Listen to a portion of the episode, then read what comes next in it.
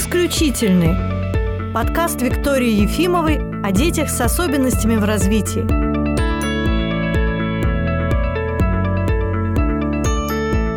Здравствуйте, друзья! Сегодня мы в пространстве «Белый вороненок» и со мной Олеся Станиславовна Жукова. Добрый вечер. Э, мы записываем новый подкаст «Исключительный», новый выпуск, и поговорим сегодня о детях раннего возраста. Да, мы об этом договорились. Ну, э, у нас такая будет беседа логопедическая, и в основном все думают, что к логопеду нужно идти лет в пять. А вы как считаете, когда нужно? У меня эта дата пять лет э, вызывает каждый раз недоумение. Мне казалось, что все неврологи, психиатры, они должны уже давно были понять, что логопед это не только про постановку звуков. Угу. Собственно говоря, когда и начинается работа логопеда над звукопроизношением, что логопед – на сегодняшний момент такая мультидисциплинарная профессия, которая вбирает в себя большое количество знаний. И логопед, естественным образом, его профессия вливается вот как раз в подход осуществления ранней помощи ребенку с различными нарушениями в развитии. И самое главное, что логопед, на мой взгляд, – должен перестать ассоциироваться только с, с той самой буквой «р». Причем родители обязательно говорят не звук, а буква «р». Это нам, да, даже надо, врачи многие. Нам надо поставить букву «р». А должен ассоциироваться с тем, что логопед – это полноправный участник команды специалистов, которые работают с детьми с нарушением развития с момента обнаружения проблемы. И задача этих специалистов, если мы говорим про педагогов – за максимально короткий промежуток времени постараться так, чтобы ребенок как можно раньше догнал или приблизился к нейротипичным сверстникам. Поэтому логопед – это участник команды борьбы за ребенка, за его когнитивное здоровье, не только речевое. Ну, вот вы сейчас сказали, что с момента обнаружения, ну, допустим, это синдром Дауна обнаружилось сразу, и, по сути дела, логопед сразу может приступать уже к работе. Э, я думаю, что, наверное, говорить правильнее, так как обычно жизненный сценарий распоряжается uh-huh. у родителей, потому что родители, переживая или принимая определенный диагноз ребенка, все равно какое-то время это время принятия. Вряд ли они прям сразу побегут к логопеду. Сначала все-таки родители, мы с вами видим, они начинают ходить по врачам, они сначала пытаются ребенка полечить. Ну да, обычно это года три может занимать. Может занимать достаточно долгое, к сожалению, время. Вот те, кто из более продвинутых, потому что родители начинают читать или передавать друг другу информацию о том, как правильнее, да, как алгоритм работы с ребенком построить, они понимают, что в случае с ребенком, например, с синдромом Дауна, нужно бороться за его интеллект.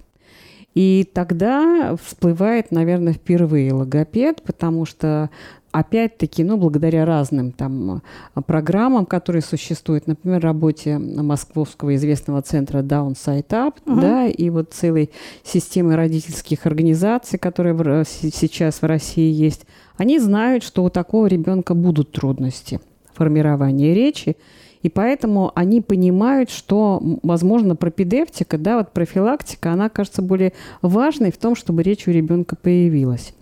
Во всяком случае, шведская модель работы с ребенком с синдромом Дауна предполагает, что поскольку у ребенка снижен мышечный тонус, и понятно, что он будет испытывать сложности, если мы говорим про вербальную речь, но можно э, развивать ребенка, его пассивный словарь с помощью системы знаков, системы жестов, одноручных или двуручных – а, опять-таки, э, любимые родителям карточки ПЭКС, которые могут развивать его интеллект и речь. То есть способов очень много, и логопед действительно может начать работать с ребенком а, достаточно рано. Ну, на самом года. деле, да, если мы говорим о синдроме Дауна, то Конечно, проблемы могут начаться сразу, касающиеся области рта и даже связанные с питанием. С питанием, да, с И очень часто, ну, у нас не очень это принято, но я знаю, что в США, например, логопеды начинают уже какие-то действия прямо ну там не роддом, госпиталь, угу. направленные на то, чтобы нормализовать мышечный тонус, чтобы ребенку было легче сосать. Конечно, да. То есть вот тоже тут интересное разделение. У нас редко логопед ассоциируется с какой-то работой, связанной с едой.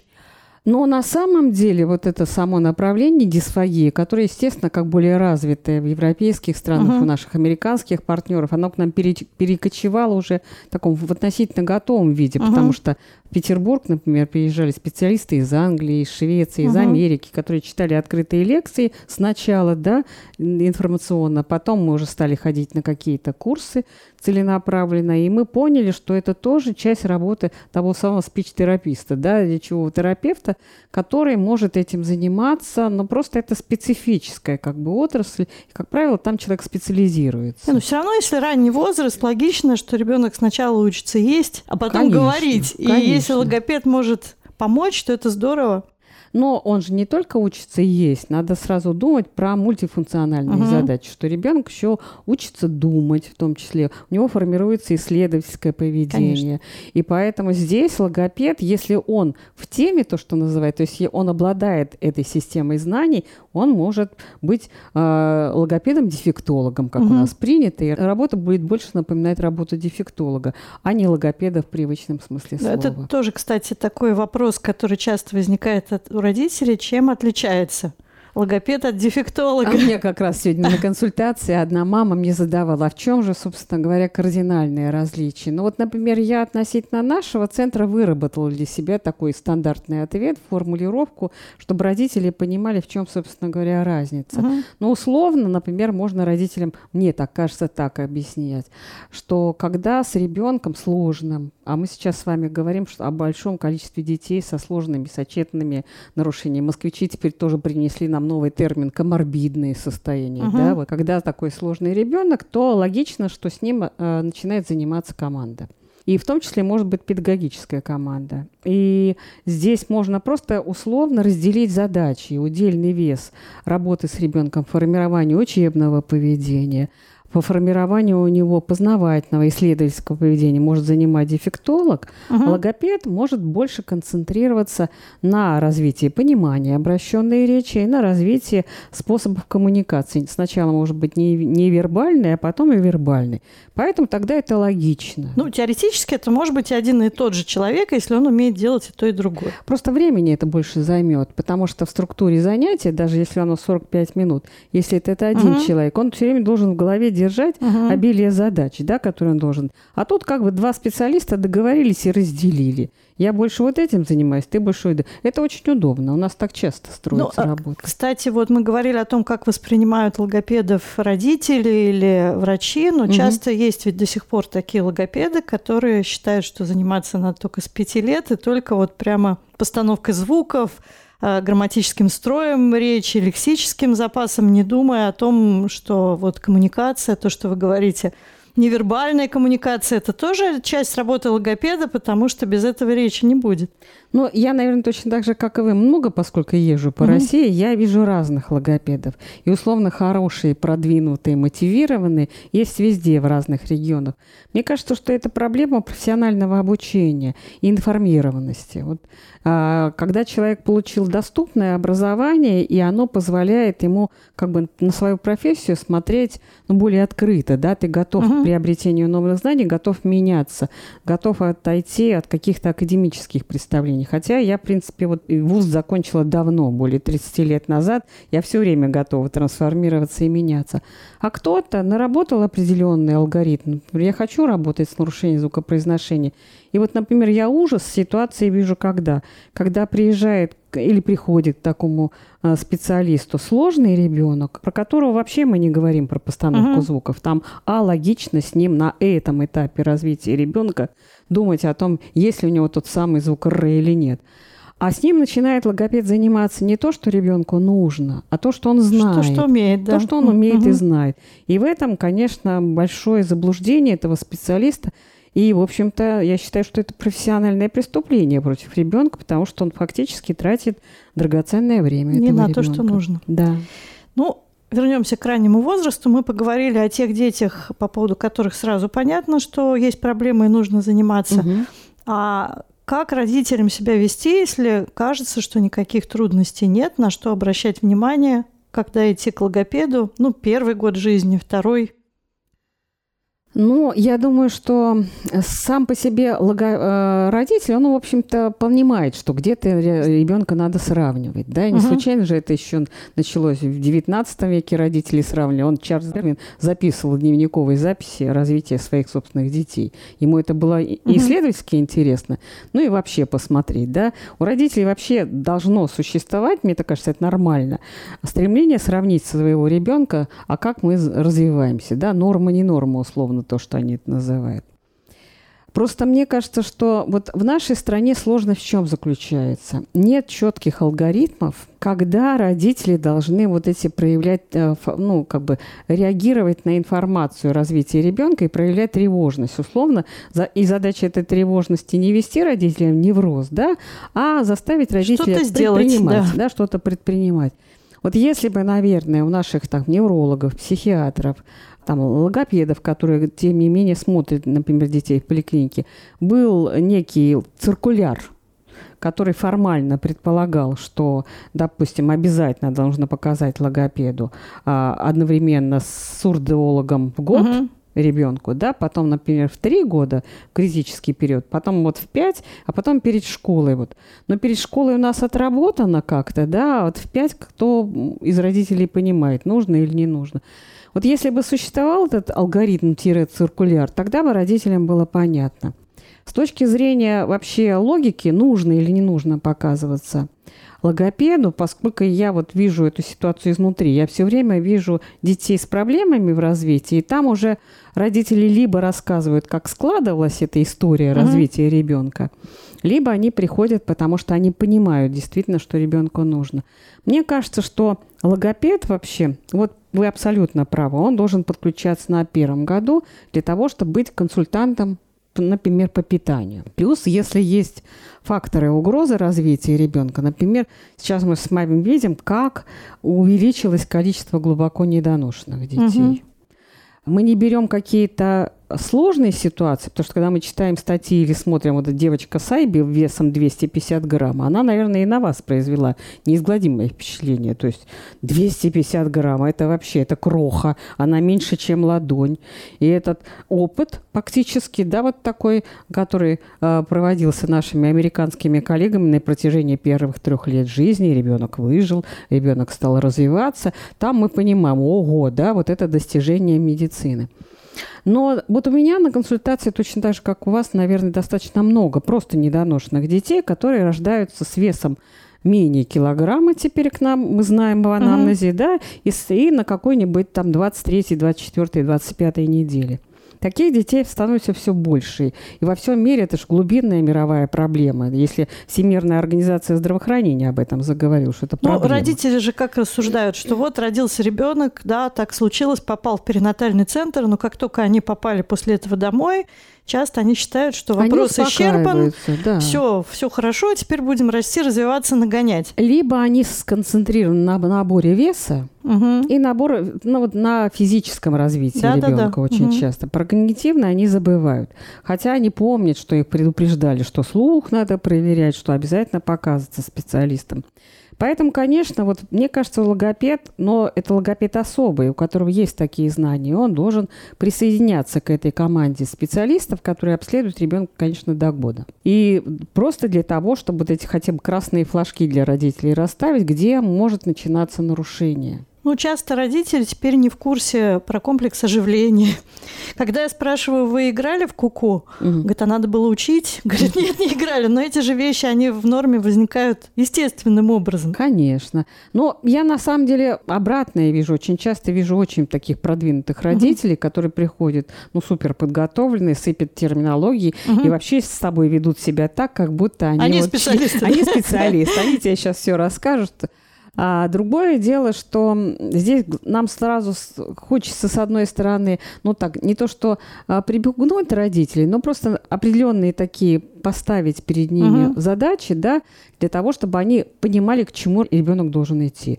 Вот кто-то приходит, например, из родителей говорит, ребенок должен в 9 месяцев говорить. Я угу. говорю, кто вам сказал? Там, а вот кто-то мне рассказывал, угу. что там в 9 месяцев что говорил. Я говорю, стихи не читал?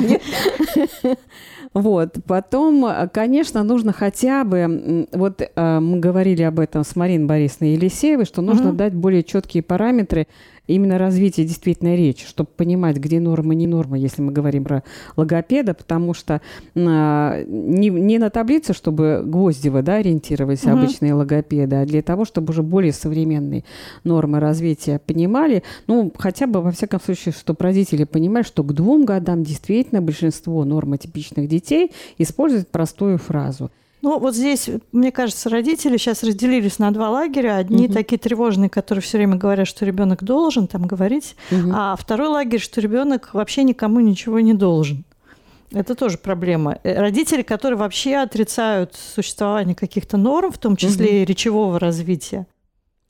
Ну, во-первых, мы с вами обратили внимание, даже учебники э, педиатрии поменялись, слово «должен» ушло из них. Угу. Появилось слово «может», как более аккуратное, угу. более тактичное определение того, что такое норматив. Потом мне очень понравилось, я это выражение стащила от лингвистов, что норма – это не черта, это коридор. Есть нижняя угу. граница нормы, есть высокая угу. граница нормы, и ребенок где-то все время посередине. Да, есть дети, которые достаточно быстро овладевают речью, даже звукопроизношение у них, казалось бы, такой сложный аспект речи, фонетический, он достаточно быстро у них как бы становится нормой типичным, да. Вот я, например, как бабушка-логопед, которая тревожная и трепетная, но тем не менее, вот моему внуку сейчас два года, я смотрю, что он развивается по, ну, по нижней границе нормы. Да, у него есть лепетная фраза, и сейчас там 3-4 слова пошло, но звукопроизношение можно подкопаться и так далее. То есть, и я понимаю, что это тоже норма, это угу. надо принимать, и родителям, соответственно, нужно знать, каким образом мы должны вот этой просветительскую деятельность вести, что мини-ролики показывать или какие-то действительно там, как раньше это делалось, в поликлиниках вешать плакаты, на которых ну, вот эти это вот... действительно проблема, потому что сложно продвигать какие-то идеи, если родители не ищут эту информацию. Конечно, Все ищут да. информацию там про еду, про вес, про рост, там как одеть, когда там беговел угу. покупать, угу. какие бывают коляски, как э, когда идти к логопеду и куда в год, такой информацию не ищут.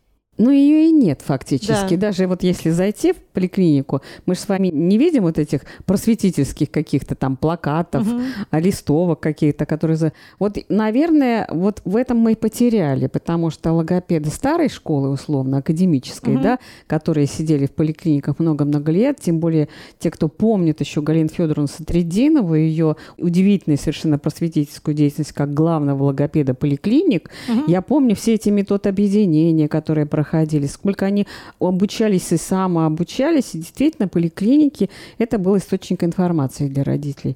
Сейчас, к сожалению, нет. И я думаю, что здесь надо какими-то совместными усилиями, как бы действительно, вот и все то, что вы делаете, в том числе, да, и подкасты, они этому как бы э, способствуют. Кто-то там зацепится ухом, послушает, о чем-то задумается. Ну, проблема в том, что эта информация нужна, видимо, не только родителям, но и педиатрам, потому что современные педиатры многие тоже считают, что про речь надо волноваться ближе к школе. Я тут недавно пыталась поучиться на нутрициолога, угу.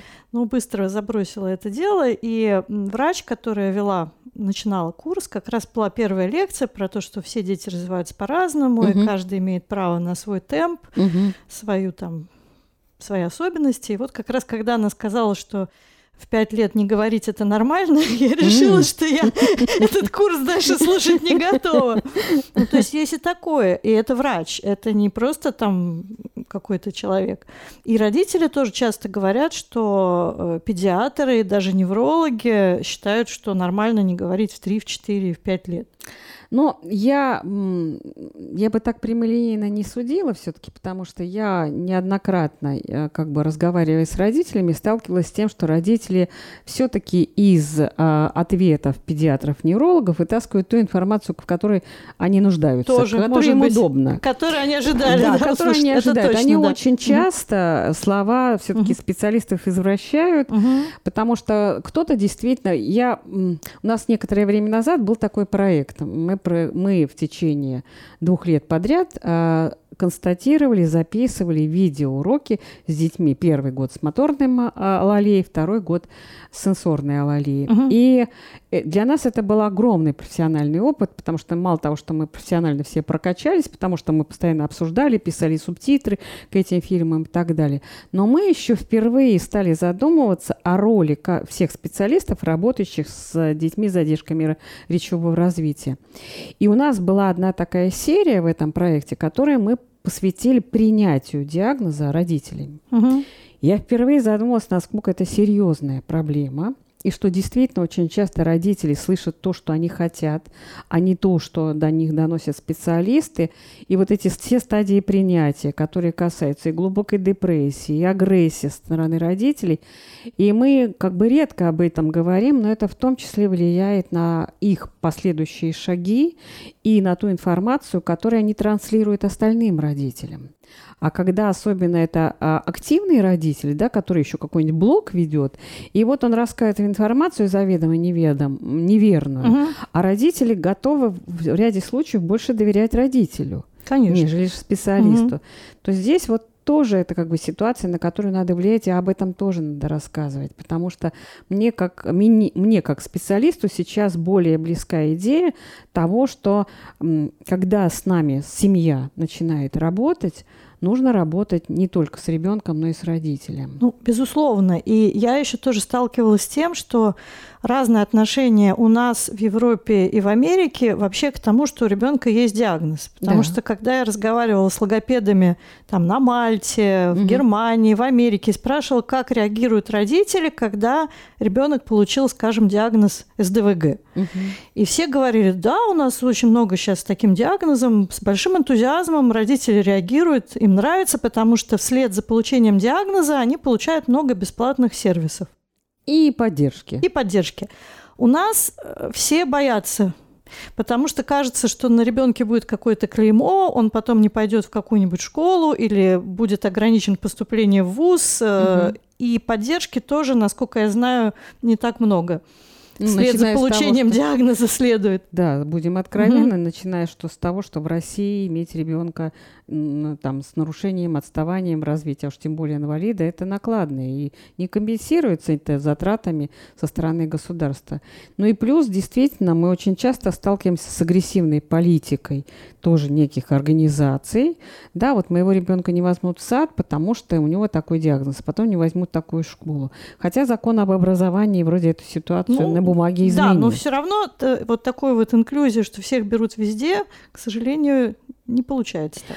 Но я думаю, что и не надо всех брать везде на самом деле. Просто речь идет о разумном подходе к выбору какого-то индивидуального правильного маршрута для этого ребенка. Потому что можно понять и учителей школ, куда, э, пользуясь вот этим законом образования, приводит ребенка с девиантным поведением.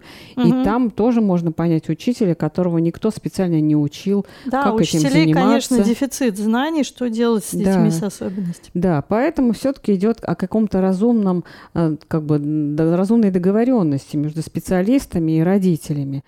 Ну, тут проблем много, но все-таки вот если мы опять-таки Да, возвращаемся к раннему к возрасту. да. возрасту, то мне кажется, что здесь вот для родителей важно ну, понимать самое главное. Ну, в чем а, может быть помощь со стороны логопеда до года? Да, вот вы правильно сказали. Нарушение питания, глотания есть или нет, но, как правило, нарушение питания, например, все знают, что теперь уздечки, да, вот э, смотрят ребенку до, еще до, до выписки из роддома, просто потому что это на питание ребенка будет сказываться. А в дальнейшем, как бы, соответственно, тонус, там, захватывает он сосок или нет, тоже очень важно, набирает он вес, не набирает. То есть тут э, тоже логопед как бы пригождается. Потом, мне кажется, что в принципе, такой ключевой возраст – это 6 месяцев, потому что на границе вот этого возраста мы с вами начинаем понимать, насколько ребенок понимает обращенную речь. И все вот эти вот флажки аутизма, да, и угу. флажки комму... нарушения коммуникативного развития, в принципе, знающий специалист может к факторах риска уже до первого года увидеть. Да?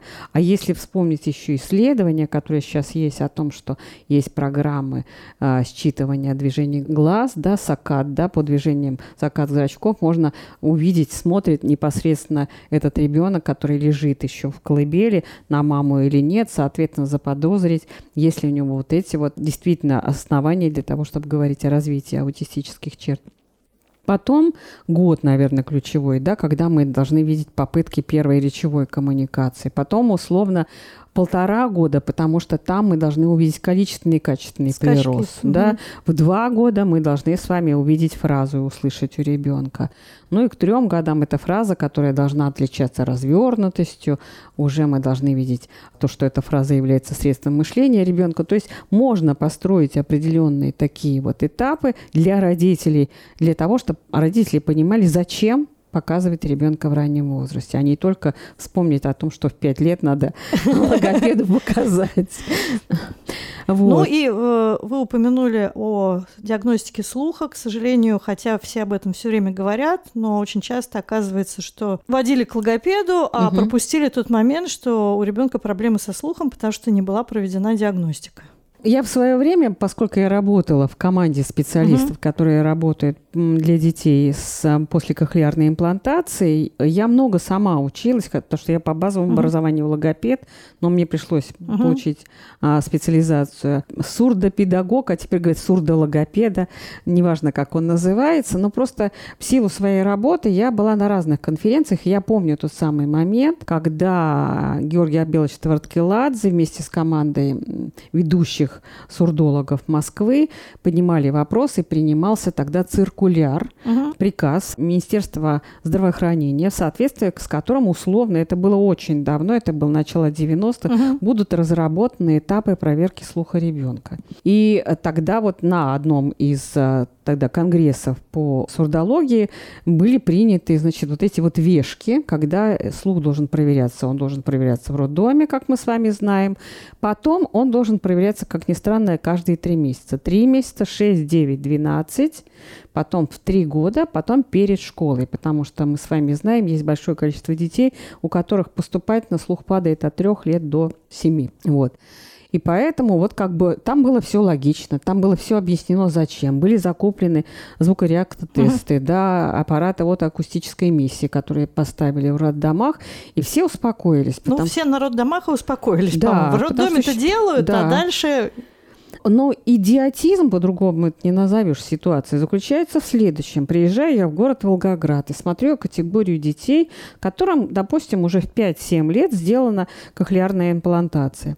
Начинаю я собирать анамнез у этих детей. И 80% матерей рассказывают мне, что да, первые признаки риска были заподозрены в роддоме. А дальше ничего не происходило. А потом ничего не происходило. А слухопротезировали их, наверное, в 4 года, Обидно, например. Да. И ты сидишь и думаешь, ну как же так? С одной стороны, есть все на бумаге, очень логично, а на практике, к сожалению, часто Ну, дело так. в том, что у родителей тоже есть э, такая иллюзия, что если один раз слух проверили в роддоме, да, и там сказали, что все нормально, то угу. дальше можно не беспокоиться. Ну, Но, да. во-первых, могут быть сложно отрицательные результаты. А во-вторых, сейчас есть ковид, и мы знаем, что он очень плохо влияет именно на волосковые клетки много было детей уже даже среди наших пациентов, которым несколько раз проверяли слух, и угу. слух снижается после ковида. Либо ли после лечения, если используют угу. ототоксические антибиотики. И вот это тоже, конечно, момент важный, связанный с речью. Не надо упускать из внимания слух. Нужно его проверять, тем более сейчас во всех городах практически крупных есть сурдоцентры, это не какая-то экзотика мы ведем на самом деле такую большую просветительскую деятельность, чтобы показать, что логопед – это один из главных специалистов, который может быть вот тем самым стрелочником, человек, который оказался в нужное время, в нужном месте и увидел у этого ребенка признаки снижения слуха. Есть ведь система педагогического обследования слуха. Для этого не обязательно Аппарат. дорогостоящая угу. аппаратура. Есть, во всяком случае, как бы гороховый метод, о котором много рассказывала Инна Владимировна Колмыкова, и угу. сейчас Институт раннего вмешательства об этом постоянно говорит. Есть методика Натальи Дмитриевны Шматкова, который тоже уже не один десяток лет которая разработала педагогическую методику обследования слуха. Там даже, по идее, грамотный специалист может заподозрить степень снижения слуха у ребенка. Но опять-таки речь в том, применяют или нет.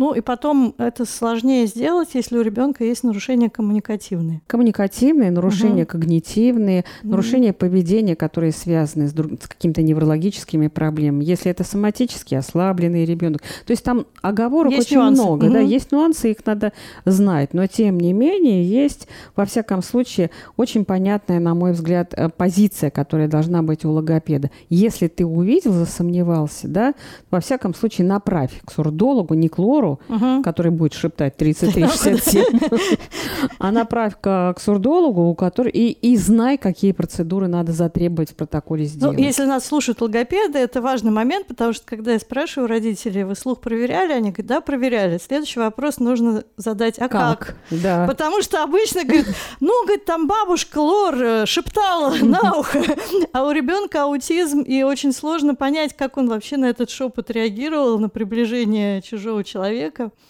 Да, это, это очень частая распространенная ситуация, но у меня в моей практике, ну, я могу сказать, у меня есть такие карточки коллекционные, я их собираю, угу. вот когда приходит семья и как что-то происходит, я такие карточки себе прямо в шкаф складирую отдельно. У меня есть несколько карточек, где было пропущено снижение слуха. Угу. Потому что лечили от всего чего угодно и выявляли все, что угодно у ребенка, но это было снижение слуха. И вот на консультации мама, вот второклассника, она была в шоке.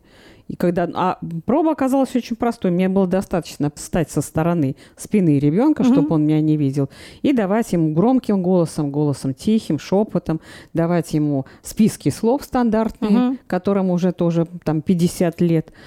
Рау, допустим, угу. который пользовался. И вот я ему давала эти списки слов, и я вижу, что ребенок-то не слышит отправляю к сурдологу, на следующий день нам приходит заключение третьей степень тугоухости. У а нас у него... тоже недавно был такой пациент, которого долго лечили от аутизма, оказалась третья степень вот эти сложные дети, uh-huh. да, вот поведенческие, все-таки можно где-то понять, почему специалист uh-huh. простил, потому что он по внешним проявлениям Всё судит. С, э, судит. Да, а на самом аутизм. деле ребенок, да, надо было более глубинно подойти. Но в этом и существует так называемое клиническое мышление, да, этому надо учить. Конечно, специалист, который работает в детском саду, который не работал в медицинской организации, он даже иногда не знает, как это делать. Это вопрос информирования, опять-таки. Здесь тоже, наверное, такой вывод, что если родители подозревают ребенка раннего возраста или снижение слуха, или какие-то аутистические черты, возможно, нужно обратиться не просто к логопеду, который в детском саду работает, а к логопеду, который работает с такими детьми и имеет определенные компетенции. Конечно, потому что родители точ, точно так же, как они видят на примере других специальностей, они должны понимать, что врач широкого профиля, да, точно так же и логопед широкого профиля, таких специалистов, давайте будем говорить откровенно, не очень много. Угу. Такую специализацию специалист приобретает там, где он видит широкий спектр диагнозов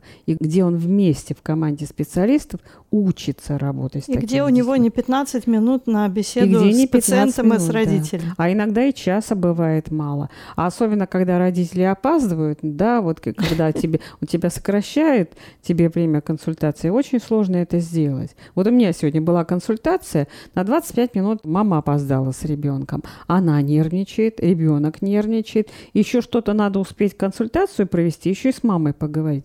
Поэтому здесь разные бывают обстоятельства, но в этих обстоятельствах родители должны понимать, что если логопед, к которому не обращается, всю жизнь занимался постановкой звуков, вряд ли нужно к нему идти с ребенком с сочетанными или сложными нарушениями. Редко бывает, что у него есть вот это самое клиническое угу. мышление.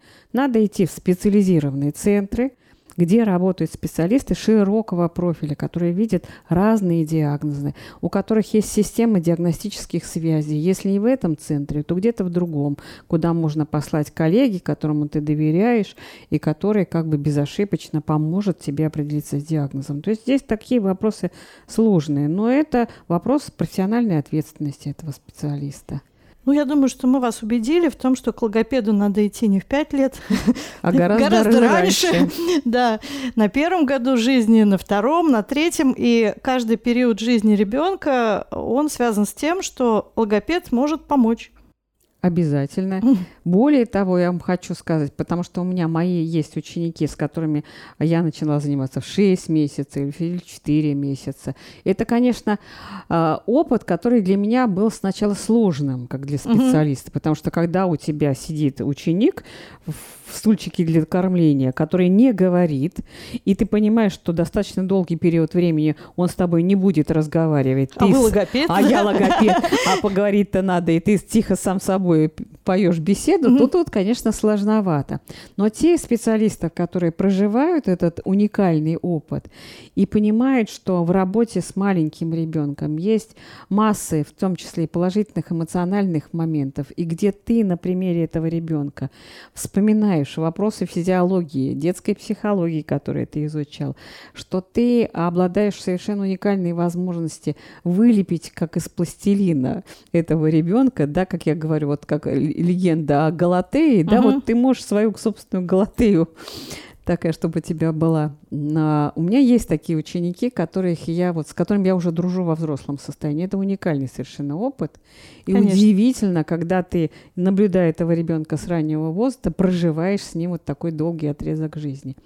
Поэтому мне кажется, что логопедам надо уметь учиться работать с малышами, родителям понимать, что логопед это совсем не только про звук «р», а это гораздо более обширная область знаний. Но тут фильм по семейным обстоятельствам, конечно, всегда вспоминается, и он сыграл роковую роль в нашей, для нашей с вами специальности. Это точно.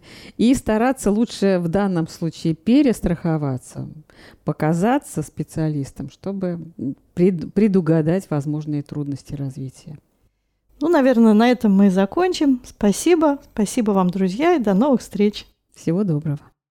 Аудиоверсию подкаста вы можете послушать на Яндекс Музыке, Apple и Google подкастах, ВКонтакте, а также на всех других доступных площадках. А если вы смотрите видеоверсию подкаста на YouTube, не забывайте ставить лайк и подписываться на наш канал Synapse Expert. Так вы не пропустите следующие выпуски.